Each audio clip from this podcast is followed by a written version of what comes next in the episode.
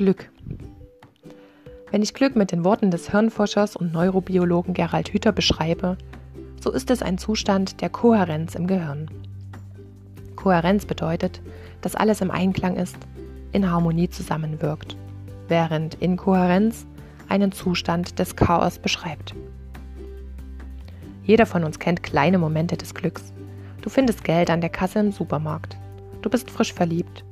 Du hast die Zusage für einen neuen Job oder hast dir etwas gekauft, wonach du dich schon lange sehnst.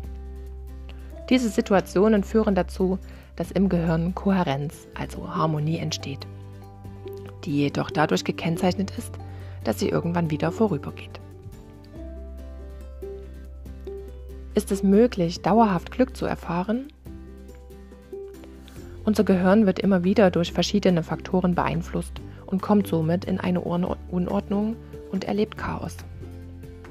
Diese Situationen sind für uns wichtig und notwendig, weil wir durch sie lernen, uns entwickeln und an den Gegebenheiten wachsen können.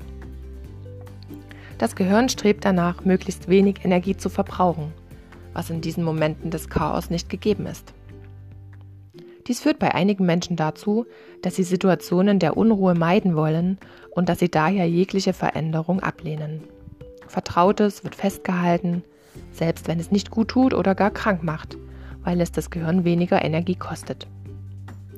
Und wenn einem dann bewusst wird, dass man sich gerade unwohl fühlt mit den Gegebenheiten oder dass man unglücklich oder krank, wütend oder traurig ist, muss eine Lösung her. Oft sind diese Lösungen dann Ersatzlösungen oder Kompensationen, weil diese dem Gehirn scheinbare Harmonie und kurzfristige Ruhe vorspielen. So kann es also sein, dass sich diese Ersatzlösung im Sport, im Alkohol, im Essen oder Konsumieren zeigt. Ist dies erst einmal als persönlicher Lösungsansatz abgespeichert, greift man immer wieder darauf zurück und endet so nicht selten in einer Sucht. Die Frage nach einem dauerhaften Zustand des Glücks muss leider mit Nein beantwortet werden, da, wie bereits erwähnt, der Zustand des Chaos zur Entwicklung und Entfaltung, zum Entdecken und Erkennen nötig sind. Allerdings gibt es Menschen, die Dankbarkeit empfinden. Dankbarkeit für das Leben und für all das, was einem im Leben begegnet. Oft sind dies Menschen, die schon einige Herausforderungen überstanden und gut gemeistert haben.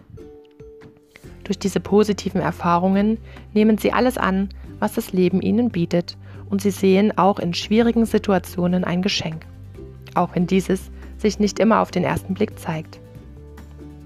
Menschen, die Dankbarkeit empfinden können, sind oft auch glücklich und finden Schönes in alltäglichen Dingen. Sie wertschätzen die Natur, andere Lebewesen und auch den eigenen Körper. Sie sind achtsam, behutsam im Umgang mit sich selbst und demnach auch im Umgang mit ihrer Umwelt und ihrem Umfeld. Ich möchte noch einmal auf den Hirnforscher Gerald Hüther zurückkommen, denn er hat eine großartige Initiative gegründet, die sich Liebevoll Jetzt nennt. Dabei geht es um einen liebevolleren Umgang mit sich selbst. Was heißt das denn? Liebevoll. Liebevoll heißt, seine Bedürfnisse zu entdecken, sie nicht zu unterdrücken oder absterben zu lassen, sondern ihnen nachzugehen. Die Bedürfnisse von uns Menschen sind nicht, wie manche glauben, Besitz, Reichtum oder Macht. Es gibt eigentlich nur zwei Bedürfnisse, die wir als grundlegend bezeichnen können. Da wäre zum einen das Bedürfnis nach Verbundenheit und zum anderen das Bedürfnis nach Autonomie, also Selbstverwirklichung. Liebevoll zu sich selbst sein ist eine Einladung an dich, hinzuhören, was du willst, was du wirklich möchtest, was dir gut tut, wer dir gut tut. Es ist eine Einladung, achtsam mit dir selbst umzugehen, aufmerksam deine Gewohnheiten zu beachten, zu beobachten und zu hinterfragen.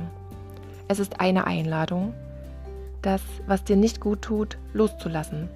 Und es ist eine Einladung, liebevoll mit deiner Umwelt und deinem Umfeld umzugehen. Wenn du Lust hast, probier es gleich aus. Liebevoll sein und zwar jetzt. Und staune, was du dabei entdeckst.